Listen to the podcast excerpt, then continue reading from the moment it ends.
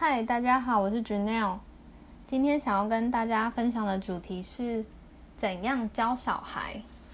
然后今天是前言啊。那首先呢，因为我今天有一个朋友，他跟我反馈说，昨天听了呃二十三集，就是不懂待人，你就等着做到死。然后他之前有买那本书，但是照着那个方式去教他的下属呢，嗯，还是气个半死，效果不是很好。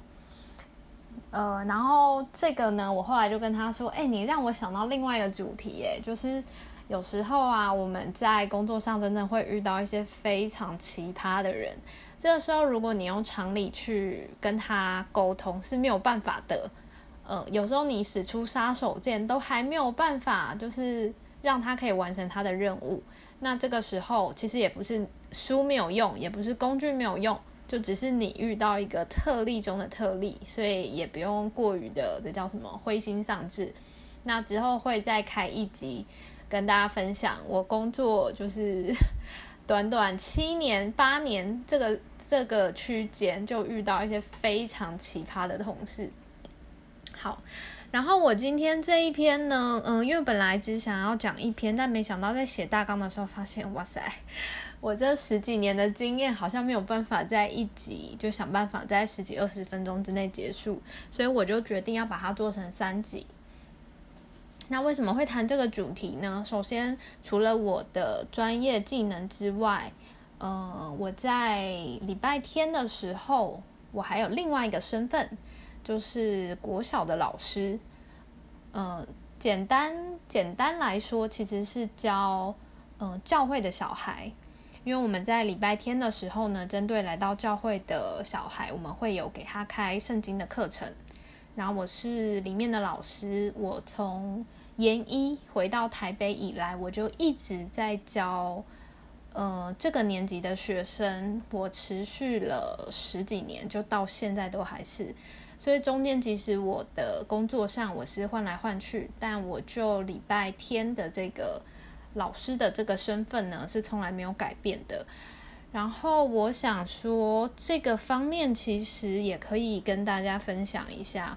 因为我其实从教小孩当中也学到非常多带人的技巧。好，首先我也跟大家介绍一下我这个教幼童的经验。嗯，我第一次带这种儿童营会啊，其实是我高三升大一的暑假，因为那时候已经考完了嘛，也放榜了，所以就有一个暑假就基本上没有事干，然后所以那时候就跑去带儿童营队。那我第一次带的年龄层是小学三年级到四年级，呃，那时候我们就是用一般营队的方式，就是一个代班老师，然后大概带着十个小孩左右。然后我那次是我就是菜鸟时期的呃初体验，所以我那次也是非常的糟糕。就是跟我昨天分享我在带人的第一年，那个成果是惨不忍睹。呃，我第一年就是带儿童营队的时候也是，我记得那是一个三天两夜的营队，我大概到第二天下午我就受不了了，因为我觉得我没有办法 handle 住我那一班。我就跑去一个小房间找资深的老师哭诉，而且我整个哭出来。原因是，哦，我那班很吵，就是每次说要带团体活动的时候，大家可能就是在聊天，就是扯别的。然后我就觉得，天哪，大家都不听我讲话，那我到底要如何让他们安静呢？但是我尝试着要让他们安静，就是没有办法。嗯，然后在玩游戏的时候是很投入，没错。但是我会觉得说，如果要带比较深度的讨论的时候呢，大家就不会听我讲话，然后大家就会一直走题。所以，呃，当年让我非常挫败的一个原因是，呃，我发现我可以跟他们玩在一起，就是像朋友一样，但我没有办法以一个老师的角色，好像给他们一些教导、一些引领这样。好，所以我那天就是第呃，就是三天两夜的营队嘛。第二天下午，呃，因为我上午其实就快不行，然后吃完中饭之后我就神隐，就去那个小房间找资深的老师，然后就哭诉，真的是大哭。好，大概我不知道哭了二三十分钟，然后我就说，我就跟那个领呃，就是那叫什么总招，我就跟他说，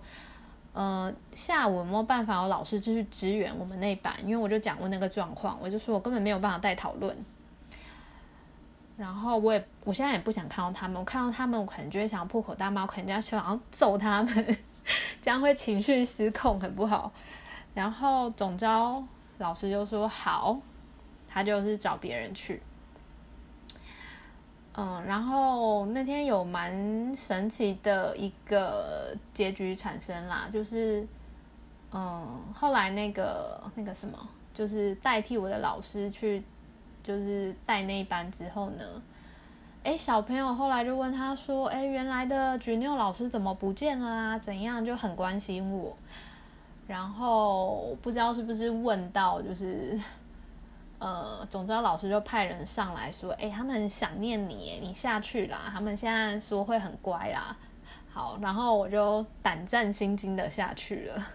因为第一天的经验真的非常的惨烈，应该说一天半的经验。后来呢，就是变成说有那个，嗯，替补的那个老师，然后跟我，就是他，就是协助我带第二天下午，我忘记我们第三天早上，因为太久了，这十年前的事情，哎，不止十年前，高三十八岁哦，好可怕。好，然后他就在，就是反正我就观摩他怎么带讨论嘛，然后听他带讨论的时候。哦，我看那些小朋友真的乖的跟什么一样，然后当然我心中就是五味杂陈。第一个就是很吃味嘛，就是好我我那时候就可能自我抱怨说啊，因为我很菜啊，我根本不知道这技巧是什么啊。然后再来就是说哦，可能我长相比较年轻啊，小朋友就觉得说哦，你跟他是同一国的，就可以骑到你头上，就不会尊重你。好，那无论结果是什么啦，呃。就后来就是顺利的结束，我们也就到第三天也是很开心的拍照，然后到就是大家都散去后之后呢，老师们其实有留下来做一些分享检讨的行为。好，那在当中呢，呃，就是总招老师就问大家说：“哎，这次营会中啊，你们自己觉得有没有什么成长或想问的问题？”那我那时候就提了一个问题，我就问说。其实我不懂哎，因为我第一次带，我就说，呃，我看到有些小朋友啊，他们的好可能好像有几堂是画画吧，就是其实明明就画的很丑啊，就是以我的角度就觉得哦做的很差，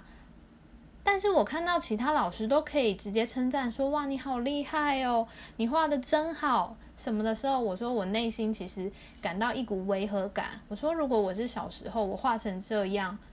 嗯，我一定就觉得很难看，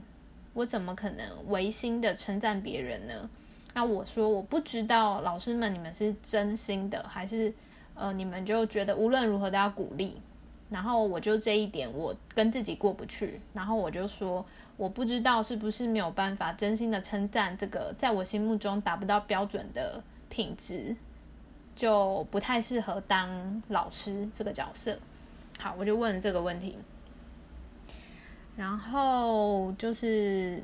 我说礼拜呃，就是第二天就替补我那个老师，他也没有回答我问题，但他说哦，他想问我说，嗯，我小时候是不是很少被称赞？然后他这样一回问的时候，其实我有一种恍然大悟的感觉。对，没错，就是对我小时候很少被称赞。然后对我有回答他，然后于是他就说，呃，有时候啊，就是被称赞，并不是，呃，你真的要达到可能国际级的水准啊，或者是呃超过一般人的水准，你才值得被称赞。我们称赞他们，我们也不是虚假的，嗯，我们是纯粹就他们有努力做这件事情，然后有投入。然后以他们的年纪能够达到这样的标准，我们觉得这个是很优秀了。嗯，然后他就讲了这一段之后，其实我理智上我是可以接受，但是情感上还要消化，因为毕竟不是在一个被称赞的环境下长大。嗯，所以其实那一次就是最开我眼界的，算是这件事啦，就是。我没有办法发自内心的对于一些，呃，孩子们小小的成就给予鼓励，嗯，但是我发现这其实也不是说老师必备的，而是说，呃，是我成长过程中缺失的一部分，所以就变成说我很难做到这件事情。好，这个就是第一次惨痛的带小孩经验，但是有学到东西。然后第二次就是接下来啦，大一升大二，大二升大三的暑假，我们教会也都会有办那种双语营，然后一样我也是会去带。呃，当然就是有想一雪前耻，就是 看自己能不能进步。然后我第二次，我印象中第二次、第三次我带的年龄层都是五岁或小一升小二。然后第一次带这么小的年纪的时候也是非常紧张，因为好歹之前就是三四年级会呛瞎你，但是呃他们还听得懂你的话。但如果是那个学龄前的，就是上小学以前的，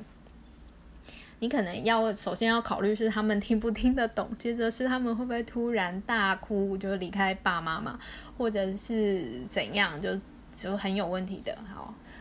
呃，反正我就很很紧张，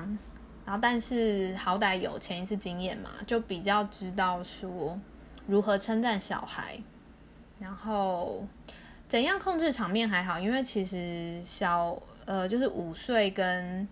嗯小一六岁哦都是天使的年纪，就很可爱的年纪，他们只要不走失，就其他都好。所以我记得这两年是还蛮有成就感的，就是。也不知道是自己成长啦，因为毕竟跟第一年代的年龄层不一样。然后接下来呢，在大三的暑假，呃，我参加了学校的去就暑期去偏乡国小教英文的一个营会。好，当时跟另外一个人配搭，然后他是小我一届吧，好像小我一届的学弟。然后我们那时候带的年龄层是三到四年级，哦吼，又是我第一年就是滑铁卢的那个年级。然后第二次带这个年级，然后又是怎么讲乡下的孩子，因为第一次是都市的孩子嘛，然后这次是乡下的孩子，呃，感觉比较不同，因为可能乡下的孩子比较乖，因为他们可能没看过都市的这些这么多很缤纷的呃器材啊，然后我们准备的活动。所以基本上他们是非常配合。那只是呢，我在这次也有学到一件事，就是，呃，其中就反正其中有个女生可能比较娇，呃，也可以说她比较傲，但她看起来，因为她戴眼镜，看起来就是聪明聪明的那种学生。嗯，但是她上课就是爱理不理的，嗯，这是我解读她的表情啦。好，然后她。好像我记得好像连续两天下午都要请假，好不知道在干嘛，嗯，可能是去补习还是什么，因为他都没有讲很清楚。然后我们好像在第五天的时候下午有个什么活动，嗯，然后我忘记我忘记那个契机是什么，好像他有一天他要离开。然后我不知道，我觉得那时候是我的情绪，因为我可能觉得哦，他上课也没有很参与，就一副厌世的脸。然后接着是呃，每一堂每一天下午又请假，然后其实课程有点衔接不上，因为我们其实是整天就到呃早上八点到下午五点，然后隔天早上八点到下午五点，我们是连续一个礼拜的营会。然后他每天下午都不在的时候，然后。我们隔天的早上，如果要复习前一天的东西，那他又会说：“哦，我不知道这个是什么。”然后，但是我会觉得说：“诶，是其实是你的问题啊，你下午自己需要请假，那不能怪我啊。”然后其他同学都因为你拖拖累进度，然后所以我记得他好像在礼拜四又要提前离开的时候，我好像就比较生气的跟他说。嗯，如果你觉得这个淫会不是你想要的，你没有那么想要来，你可以选择不来。嗯，然后他的脸就整个垮下去。但是呢，事后啊，因为他其实都有请假，他是呃事后他有跟我另外一个配搭的，就是那个学弟说，哦，他就是有固定的补习，但他真的非常想来这个营会，所以他还是报名了。然后我是事后听到这件事，我记得我有哭吧，我就会觉得很自责，就是我用我自己的观点去看这个小孩。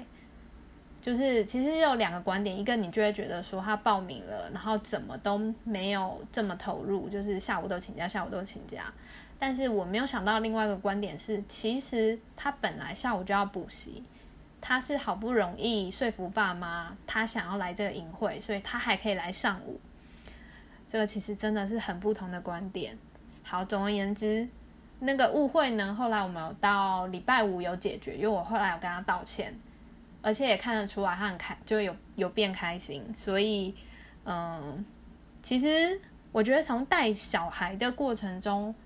嗯，有时候不是你给他什么，是你从带他的当中，你发现自己缺乏什么样的部分。不过很有趣啦，你看，你可以从我大三的时候就看得出来，我很爱用自己的状况或者是自己的观点去看别人这件事情。好，那接着从研一升研二的时候呢，我有一次有个机会可以去缅甸，也是教双语音。那不过当时的年纪又教的更高，那时候教十三十四岁哦。其实我很紧张，因为其实十三十四岁在台湾已经算青少年了。那青少年大家也知道自己那段时期是多么的中二，就是对老师多么的差，我都知道，因为我也是这样的人。好，所以其实我很怕再回去面对那个年龄层的。但 anyway 没办法，就是分配到那个年级的，所以就硬着头皮上啦。然后因为呃缅甸其实蛮多华人的，我们那次就是可以来参加的，基本上你都要会讲华文。然后只是华文虽然他们会讲，对他们来说还是第二外语，他们的第一语言叫做果敢语，果敢。好，然后所以班上就是有一些学生，就是我就基本上英文就是要讲嘛，就是平常上课我就会发现哦，他们好像都很不参与，都不开口，然后我也会不爽，我就会觉得说，哎，我都来到，就是我都牺牲我的暑，哎，那个时候是寒假，牺牲我的寒假，还自己花了钱来到这个地方教你们英文，你们还不认真学。好，这又是我当时内心的 OS。但这次呢，我可能因为有之前的经验，我就没有轻易的跟学生讲出来。OK，然后大概到就是最后一天，就是一样，代班老师有个分享，就说啊，你班如何如何。然后我就说，哎，我们班就是有一些男生好像参与度不高。然后但别班的一个老师说不会啊，我看他们在做手工的时候都很认真啊。然后这个时候还有另外一个老师给我回馈说啊，其实他们不是不讲啦，他们是因为不熟嘛，那不是他们的第一母语，所以他们会害羞。但是其实他们很认真参与不需要讲话的活动，就是我们有一些动的，就是呃对动态性质的啊，打水球那些，反正都很认真在参与。然后他们一讲之后，我后来就开始观察起来，哎，真的哎，就是。他们除了讲的时候会就不是很想讲，但是因为你看他表情，你不知道他是故意的还是因为害羞，因为内心惧怕。OK，我那时候可能入世也未深嘛，也才是一个学生。但是到最后一天成果发表的时候，他们全部哭成一团。其实，呃，我会觉得，呃，其他老师看到的那个想法才是正确的，就是他们就只是害羞。然后他们非常喜欢这个营队。好，这个就是我学生时期，就是菜应该说菜鸟的学生时期。我也在长大，但是我同时也在带比我更小的小孩这样的过程。那接着呢，我的老鸟时期就是研一到现在，嗯，我开始就是十年来都带一个年级，就是一二年级。我在我们教会是教一二年级的圣经课程。好，那这个我会在下一个章节跟大家分享怎样教小孩，是中低年级篇。然后不过啦，呃，其实国小以前的教法呢，都跟就是国中以后的比较不一样。但其实我觉得国中可能也可以用类似的，但国中可以多一些讨论。就是国小以前的基本上。嗯，实物要大于语言，就实体的东西要大于语言。尤其是呃三年级以下的时候，因为他们对世界的认知还在摸索，呃，所以有时候你只讲语言，你讲只讲文字，其实对他们来说非常的抽象，他们没有办法吸收，他们也没有办法感受。所以这个时候我们要有非常多的教具，这也是为什么就是幼呃就是中低年级的老师其实会有非常多的绘本啊，然后或者是实体的玩偶这些东西，因为是为了来让孩子们去体验，就是这个东西是什么怎样的感觉。然后接下来就是活动要大于教导，这我是觉得就是一到六年级都一体适用的。嗯，就是因为他们在这个时候是成长的时候，他们其实不太能够很专注的坐着，然后连续做三十分钟，太难了。所以基本上你嗯讲个十五分钟左右，可能就是要有个活动，让他们站起来彼此 PK 啊，或者是嗯有一些动，其实比较小的，可能就是动手的一些活动。然后再来就是老师一定要自己先觉得好玩。才可以带这个游戏，嗯，因为有时候有些老师他觉得说啊，同学好像都不理他，或者是同学兴致缺缺。但是我觉得老师自己要反省的是，你自己有没有先觉得这东西好玩？如果你都不觉得好玩，你怎么可以希望学生会觉得好玩呢？所以其实不管啊，他是一到六年级，我在预备我的课程的时候，我都会同时兼顾到刚才那三点，就是实体的东西。的呃使用一定会大于语言，然后再来是活动一定会大于讲授式的课程。接下来就是我要确保那个活动我是觉得有趣的，我才会带。然后第三个就是呃，接下来第三个部分呢，嗯，很多人说带小孩很难，因为可能很小孩很难教什么的。但是其实我其我一直以来就是一到五，可能一到六我都在社会上工作，然后礼拜天的时候去带小孩，所以对我来说这就是两个世界。带小孩是比带大人简单的，为什么呢？因为小孩好歹单纯嘛，即使他很坏，但他涉世未深。你想想看自己是怎么长大的，其实我们很多时候小孩的一些坏行为。或是奇怪的一些表现，都深受我们的父母影响。所以，呃，其实他们还小的时候，如果他们就是我是对这样讲好像不太好，但是有些人就是家庭不健全的状况下，你有机会以一个老师的身份接触到他，其实你就有办法，呃，不能说改变他的一生，但你可以对他做出一些，嗯，可能是小小的帮助。好，那接着呢，带小孩呢，基本上你要比带大人更有耐心。呃，因为小孩更不懂嘛，一张白纸，所以你要从零开始教。然后接下来还有一点是，他们还在语言发育的年，就是阶段，尤其是中低年级，所以有时候他们的需求表达不出来，他们委屈，他们表达不出来。就像我说，我去带。就是三四年级的，他其实很想参加，但他可能表现出就是厌世脸。那原因是他紧张，他不会，他怕跟不上，他怕同学不喜欢他这样子。但是老师又会有错误的解读嘛。然后，嗯，对，大概就是这样。就是最后想跟大家分享，就是带小孩其实没有想象中的难，因为我们都曾经是小孩，想想自己怎么长大的。但是不要完全用自己的眼光去看其他的小孩，然后接着，因为小孩其实比较单纯，还在学习，所以他比大人简单。身为老师的自己呢，其实有能力去影响他们的一些观念。接下来就是因为要从零开始教嘛，所以可以促使我变成一个更有耐心的人。